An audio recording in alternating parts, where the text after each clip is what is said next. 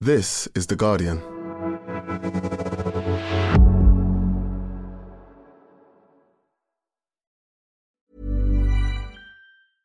Finding your perfect home was hard, but thanks to Burrow, furnishing it has never been easier. Burrow's easy to assemble modular sofas and sectionals are made from premium, durable materials, including stain and scratch resistant fabrics. So they're not just comfortable and stylish, they're built to last.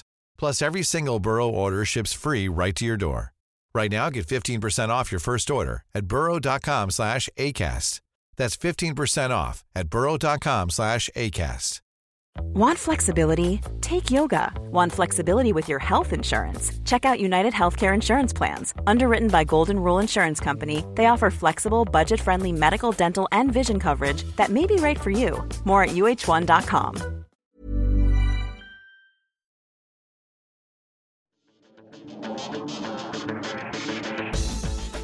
Hello and welcome to the Guardian Football Weekly. Oh God, it's an international break, but don't worry, we can get as angry as anyone else about the number of right backs in the England squad and Harry Maguire's inclusion. They could get relegated this weekend to the Championship, we presume. More importantly, they've signed up to the One Love campaign against discrimination in Qatar. Is it good or just PR? Also, we're joined by Ashley Brown from the Football Supporters Association. He's been on a fact finding mission to Qatar. And apart from, well, the World Cup probably shouldn't be happening there, he'll have some actual insight into what it's like for anyone who chooses to go. There's Scotland's big and crucial win over Ukraine to mull over, the rest of the Nations League to preview. All that, plus a fun looking Christmas party at Dundee United, your questions, and that's today's Guardian Football Weekly.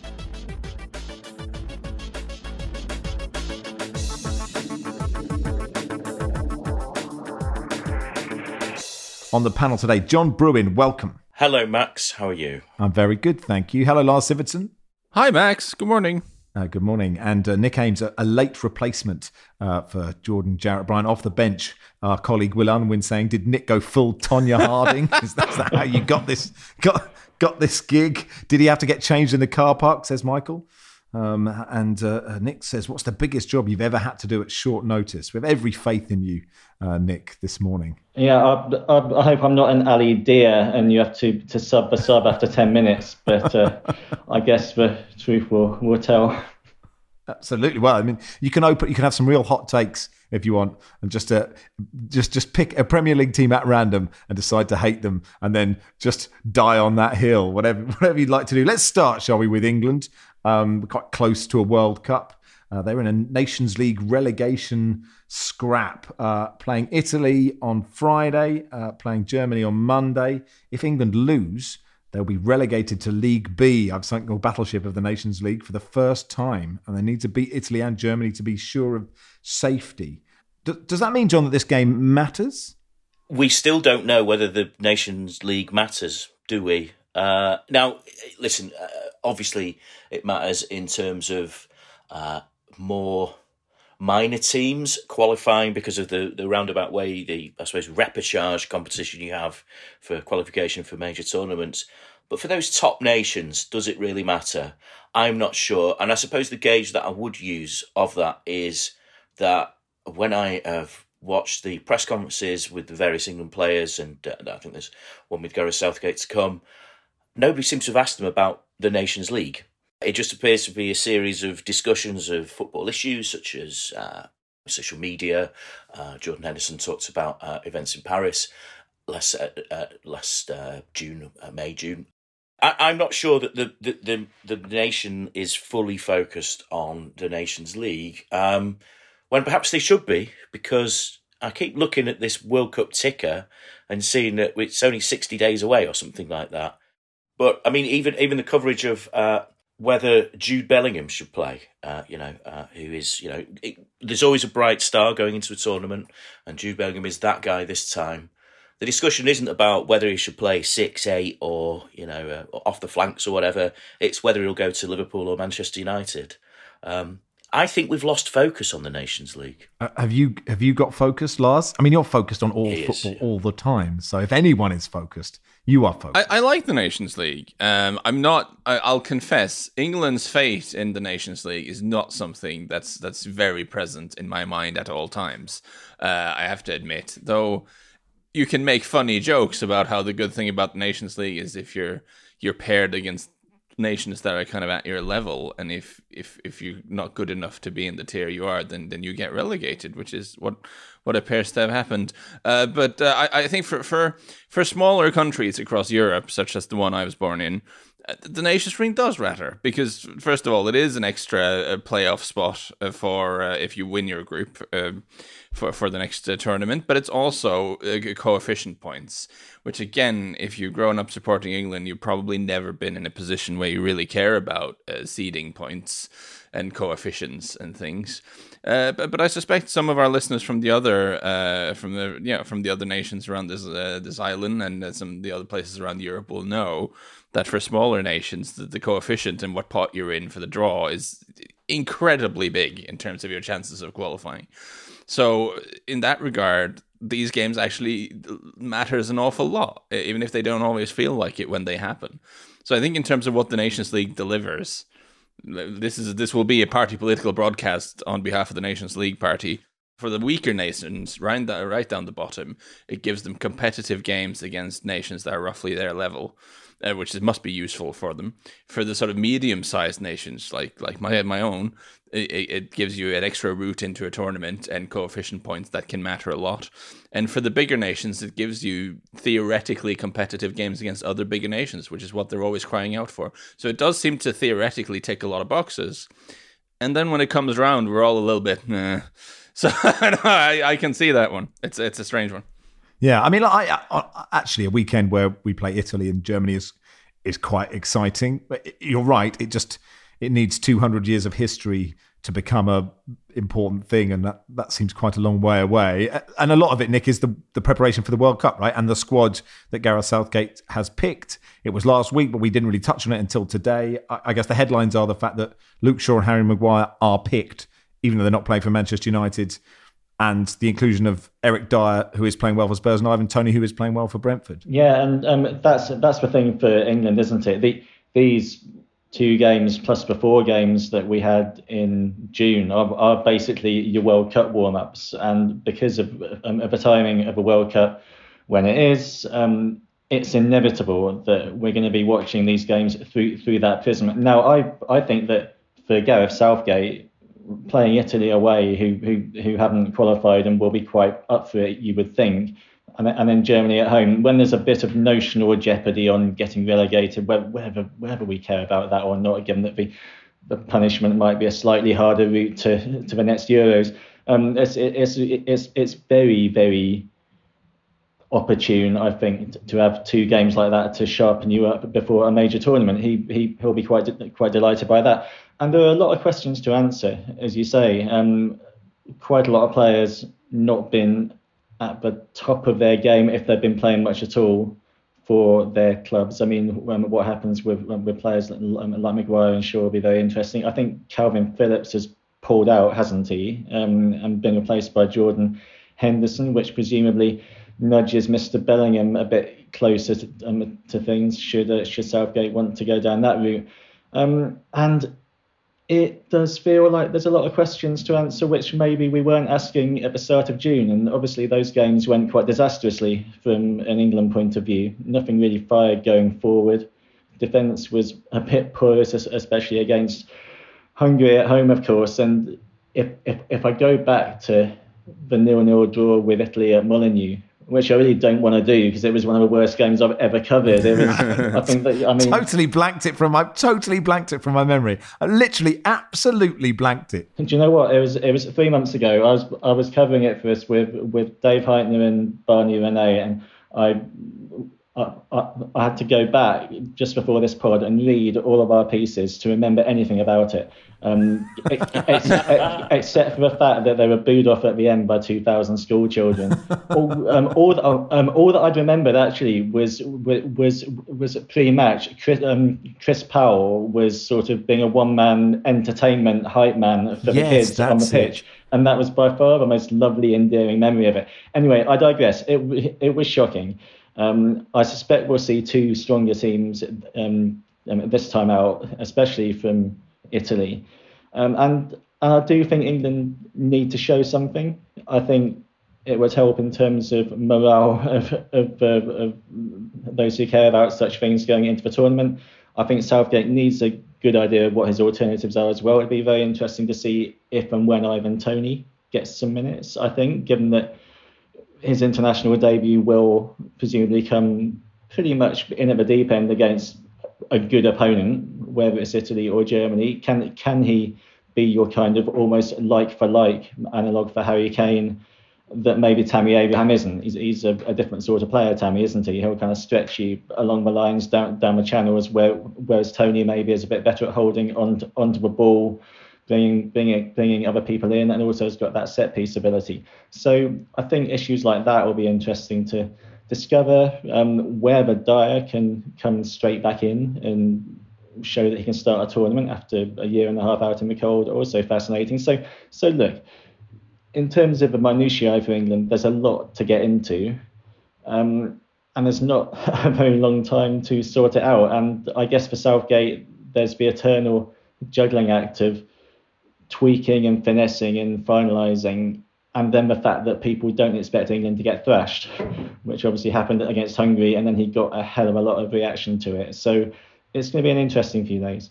Will I mean, and I suppose the question then, John, is what what are those things that England have to prove, and will they? And what are the biggest what are the biggest questions for him? It's interesting to see if Dier does come in, if Stones and what you think Stones, Walker, Maguire is the three that are, are sort of set set vaguely in stone. Does Bellingham have to start? Lots of people will yell Bellingham has to start, and we have to build the team around him for a decade.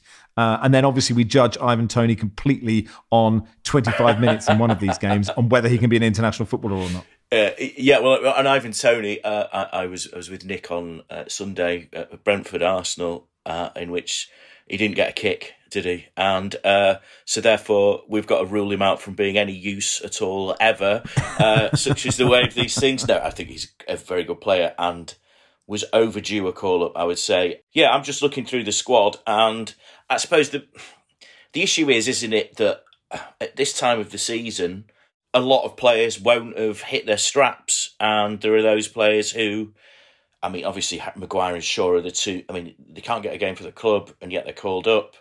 And then you've got you've got players like uh, Tomori, AC Milan. You know, is he good enough to step in and replace someone like Harry Maguire?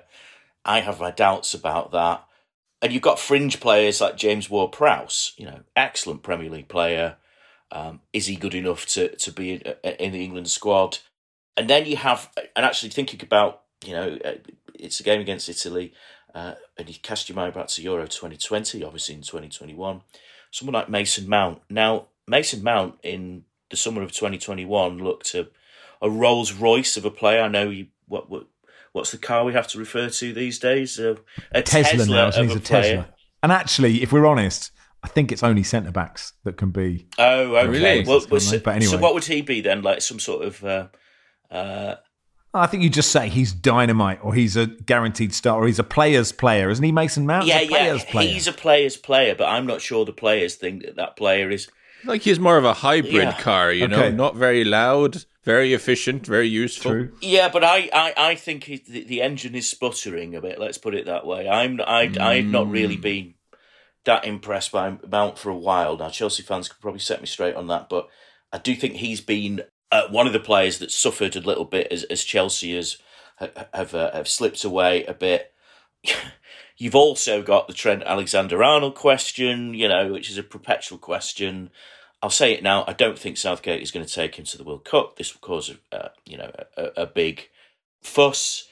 But uh, on form, you wouldn't take him to the to the World Cup, just as you wouldn't take someone like Luke Shaw and Harry Maguire. But these are the type of questions uh, Gareth Southgate's got to answer. And as Nick says, you've got to do it uh, uh, without getting stuffed uh, in a game by Italy, who are going to be really motivated because they've got something to prove themselves. Um, hey, maybe the Nations League is more interesting than I thought when you asked me that first question. England have joined the One Love campaign. A statement from the FA said they'll join forces with the Netherlands, Belgium, Denmark, France, Germany, Norway, Sweden, Switzerland, and Wales in a campaign against discrimination, originally initiated by the Dutch. Uh, it'll use the power of football to promote inclusion, send a message against discrimination of any kind as the eyes of the world fall on the global game. The message will be symbolised by respective men's national team captains wearing the distinctive One Love armband. Harry Kane said, I'm honoured to join my fellow national team captains in supporting the important One Love campaign. As captains, we may all be competing against each other on the pitch, but we stand together against all forms of discrimination.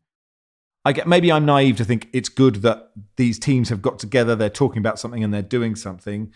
The reaction hasn't been entirely positive. Adam Crafton, um, right in the armband, says one love, too polite to say the words gay rights, I presume. Recognise us if you want to stand up for us. Adam's, of course, uh, gay. Beth Fisher, panelist here, said it's grotesque.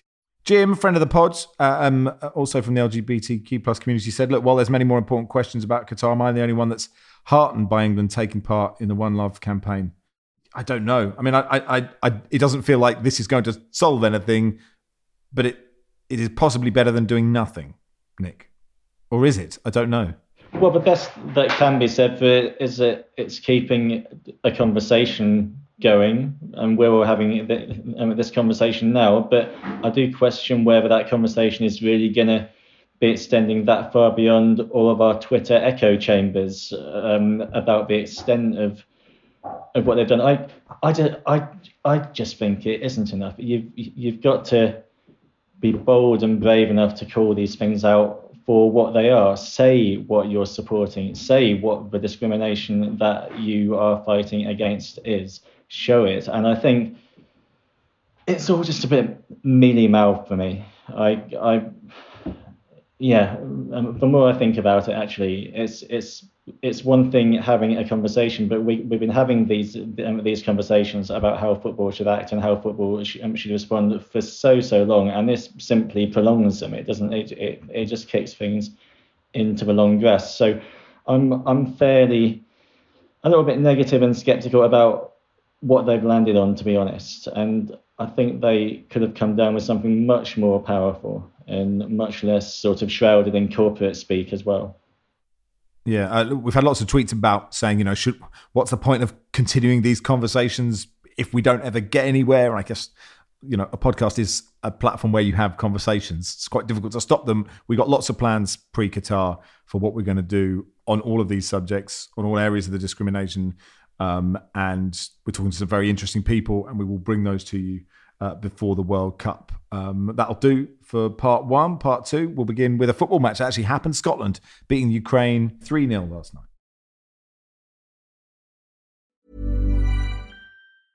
Finding your perfect home was hard, but thanks to Burrow, furnishing it has never been easier. Burrow's easy to assemble modular sofas and sectionals are made from premium, durable materials, including stain and scratch resistant fabrics. So they're not just comfortable and stylish, they're built to last. Plus, every single Burrow order ships free right to your door. Right now, get 15% off your first order at burrow.com slash ACAST. That's 15% off at burrow.com slash ACAST.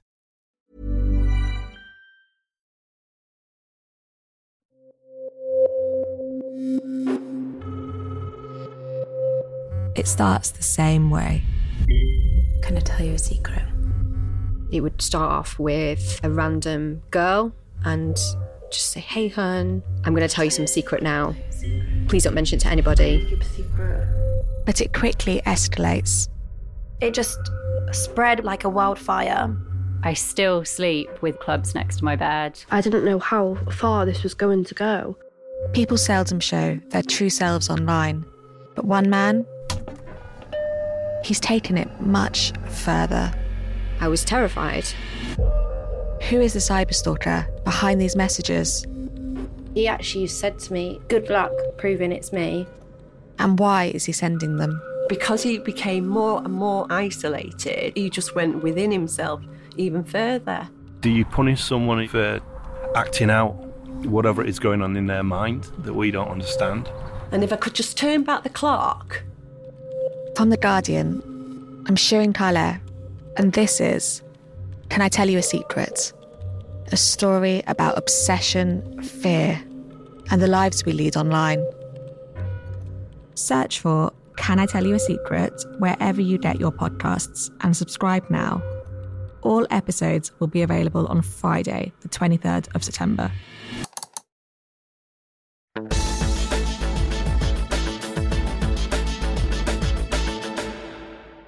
Welcome to part two of the Guardian Football Weekly. Scotland 3, Ukraine nil. Um, that puts Scotland top of League B Group 1. 24 shots against Ukraine's three. If they win the group and then they don't qualify for Euro 2024, they'll get a second shot via the playoffs. That is why this is important. John, you watched the match, and actually Scotland were very impressive in this game, weren't they? Yeah, they were. They were excellent. They were excellent, and uh, again, belying my uh, lack of interest in the Nations League, this game had a lot of needle. You know, uh, you don't know yourself, John. No, do you? That's, no, that's, well, that's, what we learned from this. You're not the first person to say that, but um, I, I, obviously Scotland met Ukraine over the summer, uh, and maybe there was a bit of residual feeling there, but there was a lot of challenges flying in. We should actually sound a note of, well, if not caution, actually very sad to see Nathan Patterson, who's been such a good player for Scotland over the last couple of years, making a, a bit of a, uh, a name for himself at Everton, went off with what looked an injury. Uh, wait news on that, but uh, Scotland picked themselves up from that from that blow and played really really well. But it, there was a point when it did look as if they wouldn't weren't going to score despite absolutely dominating. Now I've seen that story before from Scotland, and we weren't quite in Chris Iwelumo territory, but uh, it, it, it just wasn't happening. John McGinn scored a very Scottish style goal, and the reason I say Scottish style goal, I think we've discussed on this pod before. Kenny Dalglish's big bum. Now Kenny was yeah. in the, Kenny was in the stands uh, with his good lady wife, and uh, now, I think in the Premier League, this goal might have been disallowed because John McGinn used his sizable, though no doubt firm, rump to shove the defender out of the way, get be first to the ball, and finished very well in a fashion. Actually, we haven't seen too much for Aston Villa this season. Uh, so, uh, but yeah, so and that started it, and then Lyndon Dykes, uh, I think, scored his first goal in a year. Came on, very impressed with his tattoos, I must say. Uh, really, really, you know, snaking up the neck to the point of, you know, is he going to go for the face?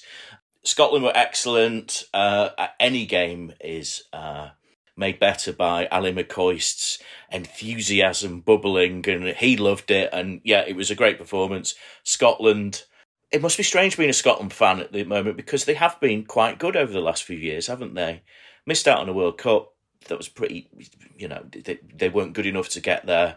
I still think Steve Clarke's doing a good job with them. Um, and uh, again, there's someone that has a lot more interest and uh, belief in the Nations League than I do. So well done, Scotland.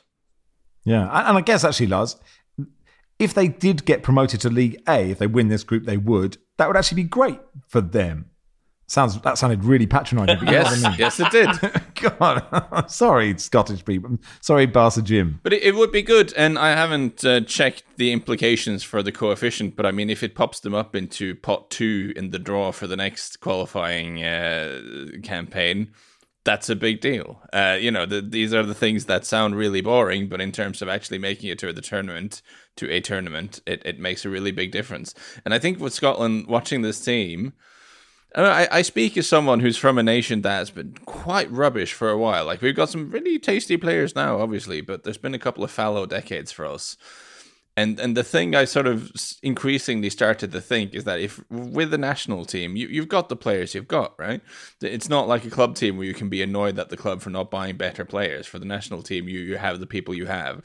So you can kind of reconcile yourself with not being the best team in the world. But what you do want to see are players who run around a lot and, and, and fight and, and kick people and just sort of you know go go into battle for you. And uh, I, I think watching this game, I mean, whatever else you say about Scotland, there was a, there was a lot of desire on, on display here, and they I thought they, you know, outfought Ukraine to to a large extent, and uh, and they got a few play a little bit uh, players who are a little bit decent, so they can be a threat. Obviously, Nick, Ukraine didn't turn up for this game like they did in that game against Scotland before, which was so sort of wrought with emotion, that that last game that set up the playoff with Wales. Um, Pete says, "Can we get an update on Nick's excellent Ukraine piece? Are games generally going ahead okay? I don't know if you've kept in touch with how the Ukrainian league is going." Uh, yeah, and thank, thanks for the question, uh, Pete. Um, I um, I think the fact that you might not have heard much about it in the last month or so is good news because it tells you that nothing serious has happened beyond what's what's on the pitch. There've been no, I mean, the the the first air raid interruption came, I think, the an air raid siren interruption came, I think, the day after I left a month or so ago in a game in the West, and the game was um, suspended for a while, but then carried on, and that's been much the case since. Um, I think they're now four games in. The team at the top are a fairly small but well-run club outside Kiev called Kolos Kovalivka, and everything is pretty much going to plan. And as the protocols that I, I discussed at some length from Kiev um, a few weeks ago are are still going on. So no, it's it's been a resounding success so far, and obviously it's something that they keep reviewing on a day-to-day basis because that's the only way that anyone can review things at this moment. So yeah, we keep our fingers crossed. As as for the national team yesterday, yeah, they I mean it it wasn't the anything like the intensity that we saw in that game in at Hampden in June when they absolutely out, outplayed Scotland. I think they missed Zinchenko yesterday actually, who wasn't fit to play. He's got a I think it's a thigh injury. I, I can't remember. Um, but in in that game in June, he he put. I mean, for me, watching in person, one of the great individual performances. He was just absolutely everywhere, just an absolute um, man possessed. So they missed him, but were quite deservedly beaten, as as John has outlined last night. Uh, Wales go to Belgium. Lots of Welsh fans over there, but they're bottom of their group. Uh, no wins. Um, they don't really care because they've got a World Cup to play in their first World Cup for decades. That group could end up with Netherlands, Belgium in the final game. Could be kind of a shootout for who gets to the finals of the Nations League. Yes, John. Yeah, uh, looking at the Belgium squad the other day, and um, I noticed that um, one of the uh, Roberto Martinez still the manager, and uh, I was looking at their squad, and it feels like a sort of Premier League All Stars of about five years ago. Is it the golden generation or now what the It's brass got- the, brass generation? They? Yeah, and and you know this this just shows you that um, you know if you're a small country, you, you enjoy it while you can because it it might not last, and you know they've still got you know. Well, Eden Hazard is still the captain, still just 31, still at Real Madrid, in case you were wondering. The, the player that really stuck out to me, apart from Dedryck Boyata, you know, who, who again, just still just 31, was Jason Denayer, uh, who doesn't have a club. I, I, th- I saw a classic uh, Roberto Martinez described his situation as suboptimal, which I thought was which I thought was Being which was very unemployed. funny. But we did we did kind of speculate, didn't we, that Gareth Bale might do that. He might just play for Wales. I mean, he's not playing a huge amount, but he is enjoying his club football Yeah. in Los Angeles. But I suspect J- Jason Denayer would like a club, but can't get one for some reason. He's only 27. Uh, Is perhaps, he? perhaps he's had Wow. injuries, but you know, I mean, again, yeah, actually, some of these players are younger than you thought. I think, but They really but, are. Yeah, Dedryck Boyata can't be under 50. I'm not having it. I just, I just don't believe it. Uh, Wales correspondent Ben Fisher joins us on Monday. On his day off, he says, I mean, there's no days off in this job. He has promised red hot Wales chat. Uh, we'll be the judge of that, Ben. Uh, Northern Ireland play Kosovo uh, on Saturday. They'll be safe uh, if they better Cyprus's result in the final two games. Um, failed to do that, they could end up in the playoffs, the relegation playoffs, for a place in the bottom tier with teams like uh, San Marino. Uh, just a note before we end uh, part two, um, David Conn uh, has got an exclusive in The Guardian about the Champions League final. And apparently, that the UEFA statement blaming Liverpool supporters for causing a delay was pre prepared uh, a considerable time before the day of the match. Uh, the big screen at the Stade de France uh, announced that a delay to the scheduled 9 pm kickoff uh, of the final was due to the late arrival of fans, um, uh, which it wasn't. And uh, obviously, we've spoken about it a lot. There is a Today in Focus, which is out today on their pod feed. I bet if you don't download that, we're going to stick it on our feed tomorrow. And you can have a listen to that episode because it is really important. Yes, John. I was just going to say uh, there's a very good interactive guide to what happened in Paris as well on the website as well. Well worth the look. Okay. very yeah, good. Go and have a look at that. Yeah. Um, uh, because it's an important story and uh, another uh, big and important, if yet depressing story from David Conn. Uh, that'll do for part two. Uh, in part three, uh, Ashley Brown from the FSA joins us. He's been to Qatar to find out what the fan experience might be like. Before Shopify, were you wondering where are my sales at? Now you're selling with Shopify, the global commerce platform supercharging your selling. You have no problem selling online, in person, on social media, and beyond. Gary, easy on the cha-ching. oh, sorry, but my Shopify sales are through the roof. Start selling with Shopify today and discover how millions of businesses around the world use Shopify to ignite their selling. Sign up for a $1 per month trial period at shopify.com slash listen. Shopify.com slash listen.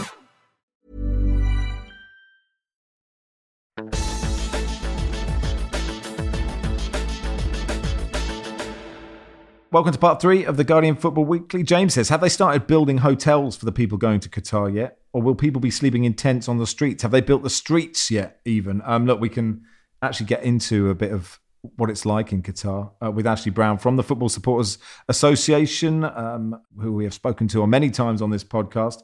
Um, thanks so much. You've been to Qatar, Ashley. How was it? Yeah, I was there with a colleague a couple of weeks ago. Um, it's a lot further progressed than it was in December last year when we last visited. A lot of the hotels are finished. In typical Qatari fashion, I think any building that isn't finished, they're being told to put the outside up first, so at least it looks finished. Um, so it doesn't look like a building site. And although the road works are still ongoing, it was a lot better than last time we were there when the roads were being dug up all over the place were you a guest like of, the, of like a World Cup committee who's getting fan groups to go over there, or were you just going of your own volition? Could you go where you wanted and poke your nose around, or were you very much kind of led by some sort of official?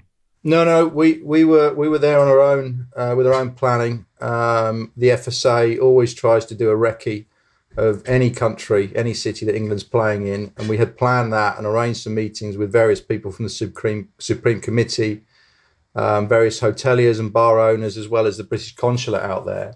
As it happened, the week that we were going, they were hosting the Lusail Cup, which was the sort of opening test event of uh, of the World Cup final stadium. So they did ask us if we'd stay on and provide a report of what we thought about uh, the way that that ground worked. So we did stay an extra day or so uh, at their invitation, and they provided us tickets for that, so we could go and check it out. Um, okay, let's start for, fans who are thinking to go, I've heard lots of things about accommodation, it not being ready. You've kind of touched on that, but how it's going to cost absolutely buckets to get there, or you're going to be staying somewhere else and staying on a ship or staying in a different country and flying in. What's what's the vibe that you get now? Uh, so let's start with the ships. I think if if you're lucky enough to be on a ship, um, you've probably got a pretty good setup there. Um, there's two cruise ships. They're trying to get a third. Um, I think all your food, you can get all food and drink packages included uh, on the ships. You'll be able to watch the games on the ships, and you're fairly central. So you're probably made if you if you if you're there. Most people probably aren't in hotels. Um, FIFA kept eighty percent of the hotel rooms for themselves, and a lot of the other hotels with the t- use the twenty percent for their existing contracts with like the oil and gas companies, etc. So there's been very few hotels available. Uh, next week, uh, I believe FIFA have to start handing back any of the hotel rooms that they're not using. So we may see some appear, but you know, any hotels that we've seen have been ridiculous pricing. A lot of England and Wales fans will probably book themselves or have booked themselves into the apartments um, or the sort of cabins slash tents that are being built out in the desert. Um, we didn't see the cabins. We spoke to people who had seen the cabins. Uh, I can't be too enthused about those, to be honest. They're probably not going to be the most interesting places to stay. They couldn't give us any firm commitment on what type of entertainment, food and beverage, etc., will be available, just that there will be. I guess on the positive side, there will be regular free buses running from all those locations to other places into the city where you can go and perhaps find something to do. Apartment wise, not many of those are, are central. Uh, West Bay is the central area of Doha. Most of those are either to the north or the south. But again, um, there is free bus services running from those key locations to get to get people around the city. If I'm honest, it's going to be a little bit different World Cup to to, to most of the normal ones that, that people have been, would have been to before. Um, you are going to be a bit out on a limb, I think, in some of those accommodation locations even if you do bus into the city, there isn't a huge amount to do, to be honest. And of course, there's a lot of people all in one space. This is the first time we've had all the team supporters in what is effectively not a huge city, um, let alone a country. And that's going to be interesting uh, where people are going to go, where they're going to find, what they're going to find to do, uh, where they're going to buy a beer. All of those things will be challenges, and we we've been pulling together some information that we will provide England Wales fans uh, in the, in the coming weeks, which will hopefully help them. Yeah, booze is a part of a World Cup, right? Going out, having dinner, having a drink. It's consuming alcohol is illegal, but there are certain exceptions. What does that tangibly actually mean? Yeah, so I mean, let's let's start with a definite no's. So no off sales. Um, you cannot buy off sale alcohol in supermarkets anywhere at all. Um, residents may be able to buy it if they have a permit, but you, you won't get one. Don't even think about taking alcohol into the country, um, buying it duty free and carrying it through. If you are found to do that, your best effort is it gets confiscated. Your worst is that they stick you on a plane and send you back home again. So don't even try that. So where can you where can you get booze? So the booze is available in the four and five star hotels dotted around Doha, um, in their bars and restaurants, but it ain't cheap. Outside of a happy hour, for a pint of something exciting like Heineken or Budweiser, you will be probably talking in the region of 12 or 15 pounds. Oh, I mean, you haven't been selling it. you haven't been selling the. Gee, blimey. 15 quid. Whose round is it? Whose round is it? Oh, well, I'm all, wow. If you're lucky enough to find a happy hour and it's your round, uh, you may get away with something as cheap as £7 for a pint. But actually, you know, getting into those bars is not going to be easy. It's not like going into London and, you know, there's being bars and cafes and restaurants all over the place. You know, the numbers are limited in Doha. So actually finding space, particularly when some of those hotels are already taken up uh, with with teams or with other re, uh, other FIFA delegations, and therefore not necessarily accessible um, to to the likes of us normal fans. That will cut some of the capacity out. Um, the other places you can get a drink. So the the big fan festival um, at Al Bidda Park. This is a fan festival with the capacity of forty thousand people supposedly. You will that will sell alcohol between six thirty and either midnight or one in the morning. So no good if you got a daytime game to go there and get a beer beforehand. It's, it'll be dry up until six thirty in the evening. As that's a FIFA event, it's Budweiser only. Oh, that's worse than the fifteen pounds. they wouldn't tell us what the price is going to be. They said that they will make it affordable. We're not quite sure. Affordable to an English fan and affordable to a Qatari are two different things. Um, but hopefully it'll be reasonably priced. The only other fan festival site that will sell alcohol at this point in time is Arcadia, which is, if anyone knows Glastonbury, the great big giant metal spider that has a DJ booth in it. They've taken that all the way out to Qatar and are doing daily uh, dance house rave events from bizarrely. You've got to be joking me. Well, you wait to hear the hours of this one because this is the bizarre thing. This runs from 10 in the morning till 5 the following morning. What? And supposedly can sell alcohol throughout that period. All right. But you have to be at a rave. And you got to pay a minimum of £75 to get into the rave. Right. Okay. Um, can you can you talk to us about broadcasting rights? Um, because I don't I, I don't I, I, couldn't envisage why that would be a problem or, or or different or whatever. Found out something interesting. We were there. I think most England and Wales fans, and probably fans from around the world, will expect to go to Qatar if they've got an apartment, if they've got a hotel room, they flick the TV on, and they will be able to um, watch the football, watch the games. That's going to be one of the only things to do in Qatar. Let's face it. Um, what we found out is that the beIN who obviously own the sports right there, Qatari-owned company, um, are basically charging a premium for the, the hotels and bars. So the hoteliers we spoke to have told us that they are being asked to pay significant sums for each location that they want to show the football in. And by each location, if they're a hotel that's got 10, 10 bars and restaurants, some of them have, they've got to pay a charge for each of those. So the hoteliers we spoke to said that a lot of our smaller places, the smaller cafes, it's just not worth us paying uh, the fee. So we're restricting where we're showing it. Worse still, they're saying that they're not even going to show it in their hotel rooms because the fee to pay to do that is astronomical. So one hotel we spoke to that's got one of the teams staying in it actually said that the team, the players, aren't going to be able to watch the, the World Cup games in their rooms. that's you know that that's something for in, traveling fans to bear in mind. I mean, there are ways, of course. I wouldn't like to suggest it, um, but I believe there are ways in which you can connect to back home, perhaps through a PC, and uh, and watch the game as if you were in England. And I think that's probably advisable for anyone going out there to take a PC and an HDMI cable um, and see what they can do. Because um, sadly, uh, it looks like being able to watch the football everywhere you go around the country is not going to happen.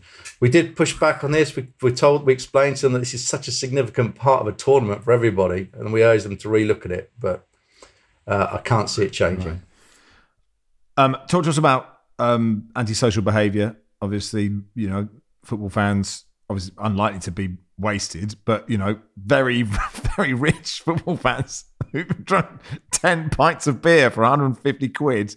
Um, they they might you know have a fight. Bad idea anywhere. Not a good idea in Qatar, right? Yeah, I think I think um, there's two sides to this. We're we're told that um, the Qatari police the extra security forces have all been taught about the sort of behaviour to expect and told to be um, lenient. But on the other side, you know, the the, fan, the travelling fans are going to have to respect the, the, difference in culture here, and there's bound to be some clashes. We had some bizarre discussions with the security guys around certain scenarios. The one that stands out is we asked, you know, what happens if uh, if an England fan in the stadium, middle of the day game, it's hot, takes his top off, waves it around his head or whatever he might do, or just stands there with his top off. Certain England fans do that all the time, whatever the weather. Um, the stack response there is they will be thrown out of the stadium. Um, and we said, well, you know, guys, you realise this will create a situation that doesn't exist. You know, if you do that, people around that that area will question why this person's being ejected because they wouldn't have seen them do anything wrong. Uh, and the flat response was, no, they will be ejected. Now, I think part of that is them just quoting rules and regulations in front of us. I, I can't see it happening, but we are going to have to be careful. We, we may have to change the way we act a little bit. The way people would normally act on a tournament might be frowned upon. And I think the key thing is if anyone from the police or security services out there asks you to do something, just just do it don't don't become confrontational. I think if you become confrontational, that's when things will escalate. That's when you might find yourself chucked in the back of a police van, and you want to try and avoid that in Qatar. Can we talk about LGBTQ plus supporters? Obviously, the we will do podcasts about the experiences of Qataris uh, from the LGBTQ plus community and, and what their life is like for fans who, who might be going. I mean, I would from what you're saying, I'd be amazed if anybody go. I'm amazed you're going. Amazed anybody's going. But like specifically, I'd be very surprised if any gay fans went. But what what is the situation going to be like? Do you think if they did? I think they'll. I think it will be fine. The disappointing thing is, is that the the state and, and FIFA have just repeated the standard line: is that everyone's welcome.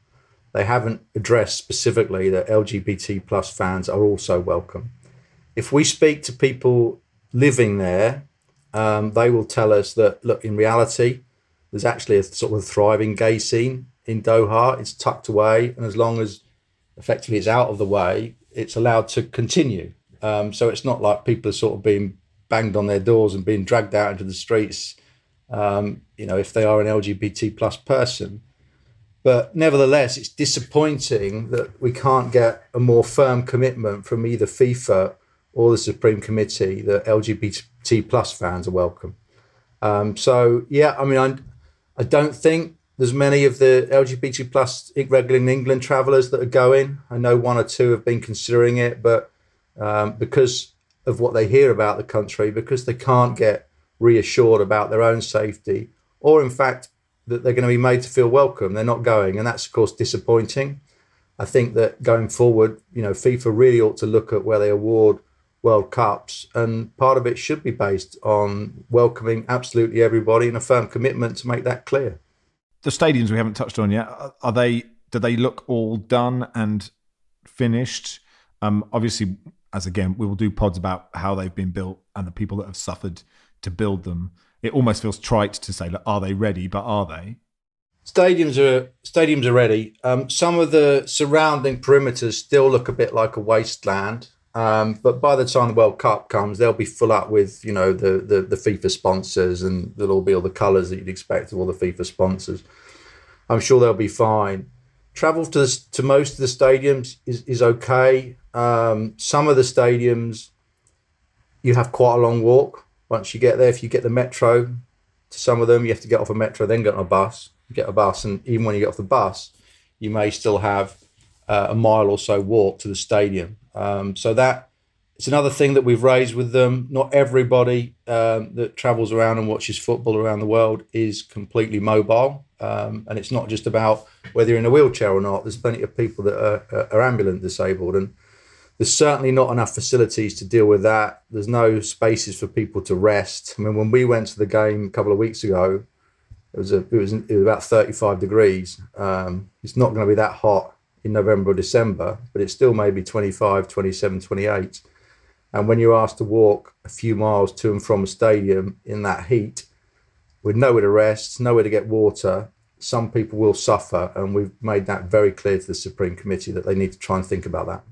Just as a fan, is there any part of you thinks I might just skip this one? it's not uh, you know it's not going to be the greatest but i think you know when we all went to russia four years ago despite what's happening with russia at the moment everyone thought that was going to be a dreadful world cup. It turned out to be a fantastic experience. Um, so i think there'll be some real positive moments. I'm sure the the newspapers and tv cameras around the world will capture some amazing pictures of like huge groups of 16 different nations of fans all gathered together into a great big picture i'm sure there'll be some great experiences like that but it's not. In a way, it's. I suppose it's going to be hard work to make some of that fun. Uh, whereas normally everything becomes becomes a lot more easier, a lot more natural when you're going to a country just for a tournament such as this. And have you got any idea how many England fans are, are planning to go? We think like so classic England fans that are members of the England Travel Club coming from England or Great Britain, somewhere in the region of two to three thousand in the early stages if England were to progress to the final, that will jump probably to eight or more thousand. But the thing, the big unknown uh, that we've been trying to get information on is the expat community. So in Qatar alone, there is 22,000 British expats. And in the greater region, the GCC region, the Foreign Office tell us there's over 100,000. A lot of those lads will be on, lads and lasses, sorry, a lot of those will be on probably quite reasonable, potentially low tax salaries. And a trip to Qatar from Dubai will be quite simple for them. They might not be a typical England fan. They might have never even seen an England game, home or away, but we expect to see the stadiums quite full for those sort of people. And actually, I mean, Wales fans, you could imagine it's for England fans who've been to lots of World Cups, they can say I can miss one. But Wales fans, despite all the you know ethical dilemmas, etc., you know this is their chance, isn't it? Absolutely, we're expecting a similar number of Welsh fans. You know, we work closely with uh, with our guys that run the Welsh fan embassy. Um, they think similar numbers. They know a lot, as we do for England fans. A lot are going to stay in Dubai and, and try either drive across to Saudi, across Saudi Arabia to the border, uh, or get the cheap flights in and out.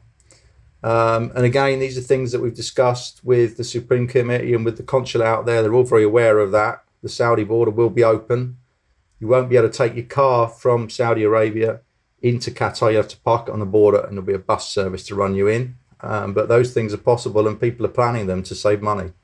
Brilliant. Um, Ashley Brown, thank you so much. Um, and uh, worth mentioning as well that the uh, nominations are open for the Football Supporters Association Awards. If there's any podcasts or radio shows you would like to nominate, you're very welcome to. Cheers, Ashley. Take it easy. We don't have a lot of time, chaps, but God, that sounds absolutely terrible, John. Listen, uh, before every World Cup, there are scare stories about how bad things are going to be. I mean, you know, I went to South Africa, I went to Brazil, both were fine. But actually, in, in, in what the thing that, about this World Cup is, it just sounds like it's going to be, apart from the football, so so bloody boring. Yeah. And you can't even watch the other games. I mean, that's insane. Well, that that that bit that that bit, yeah. I mean, uh, when we sent a checklist of that, uh, that was flagged up, and I didn't know it was going to be that bad. But then when I thought about it, I thought, okay, yeah, um, yeah. So you can't even watch the football. You, you, uh, I mean, listen, you know, you don't have to go and drink there. Of course, you don't. but that's what England fans do. Um, and to go to that tournament, it's going to cost a lot of people a, a lot of money. From what was described there, uh, it still feels uh, beyond the, the, obvious questions of human rights and how the how the uh, the bid was won that this is a wholly unsuitable venue to hold a World Cup, which after all, and if you've been to these events, you'll know is that brings together nations to watch football together. Um, and this appears to be completely inhospitable in, in a different way to other countries, uh, and a deeply boring one not for me. I'm glad I'll be in Macclesfield and East London. It's just shit, isn't it? yeah. Uh, can we move on, Lars? Erling Haaland's been asked about sp- sports washing, um, yes. which is quite interesting given his move to Manchester City. What's he said? Well, he's been put in a slightly awkward position. Well, or I suppose Norwegians have been put in an awkward position because uh, there's been a very strong anti-Qatar World Cup sentiment in our country, and now suddenly our uh, shining light is is playing for uh, for an Abu Dhabi owned club, uh, which is a little bit awkward, I suppose. And uh, the question he was asked in a presser uh, now after joining up with the international squad was this is the question. The owners at Manchester City are accused of massive human rights violations and for imprisoning their own citizens. You're now playing for Manchester City. Uh, what do you think about the owners for, uh, of the club you represent? And he answers, I've never met them, so I don't know them like that. Which is quite a thing, uh, and and followed up by saying these are very uh, strong allegations you're making.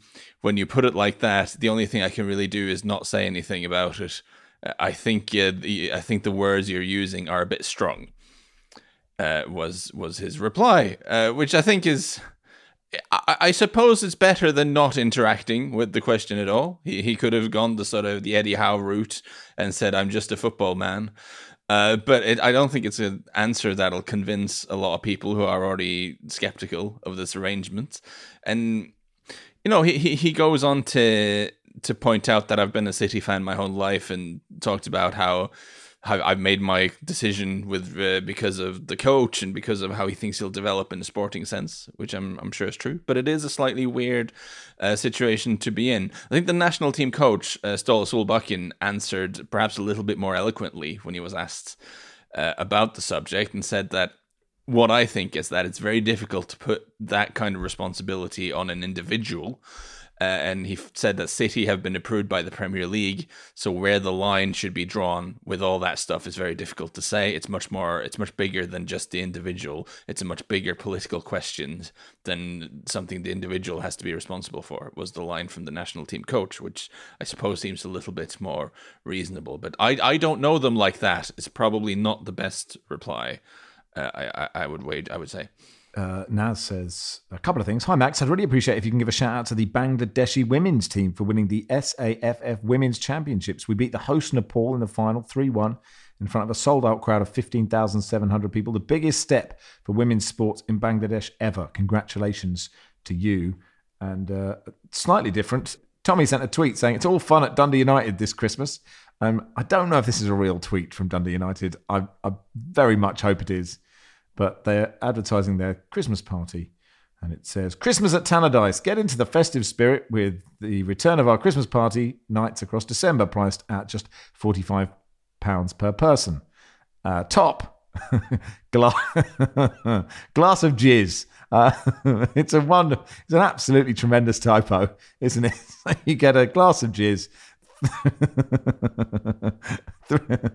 Three course Christmas dinner, entertainment, and a live DJ. And also, the emoji they've used for glass of jizz is champagne. Uh, three course dinner is a plate. Entertainment is the dancing emoji. And next to live DJ is a woman in a wheelchair, which makes absolutely no sense at all. Don't miss out. Hashtag United in Pursuit. So, very much hope that, um, hope it's real um, because it's funny. Well, that'll be four hundred and fifty quid in uh, Doha. So I don't know what anyone's don't know what anyone's complaining about 15, really. Fifteen quid a pint, isn't it? Fifteen Um, quid a pint. uh, of gin. honestly- that's how much it is. the, the, the, the way the way the, the, the whole setup in Doha is described, it sounds like a very elaborate scheme to promote abstinence from from alcohol consumption. It's like it just put people into a very sort of hot world where you have to go to a sort of a, a, the, the, a dystopian rave with a giant spider to have a drink, and the only thing that's available is like 10 Budweiser or a.m.. Bud Zero. The only time you can drink is to have a Europop at 10 in the morning. For Give 75 quid. wow, God. That'll do for today. Uh, thank you so much, uh, Nick. Thank you. Thank you. Cheers, Lars. Thank you, Max. Cheers, John. Thanks for having me. We'll be back on Monday. Football Weekly was produced by Joel Grove with Uzi Majid. Our executive producer is Christian Bennett.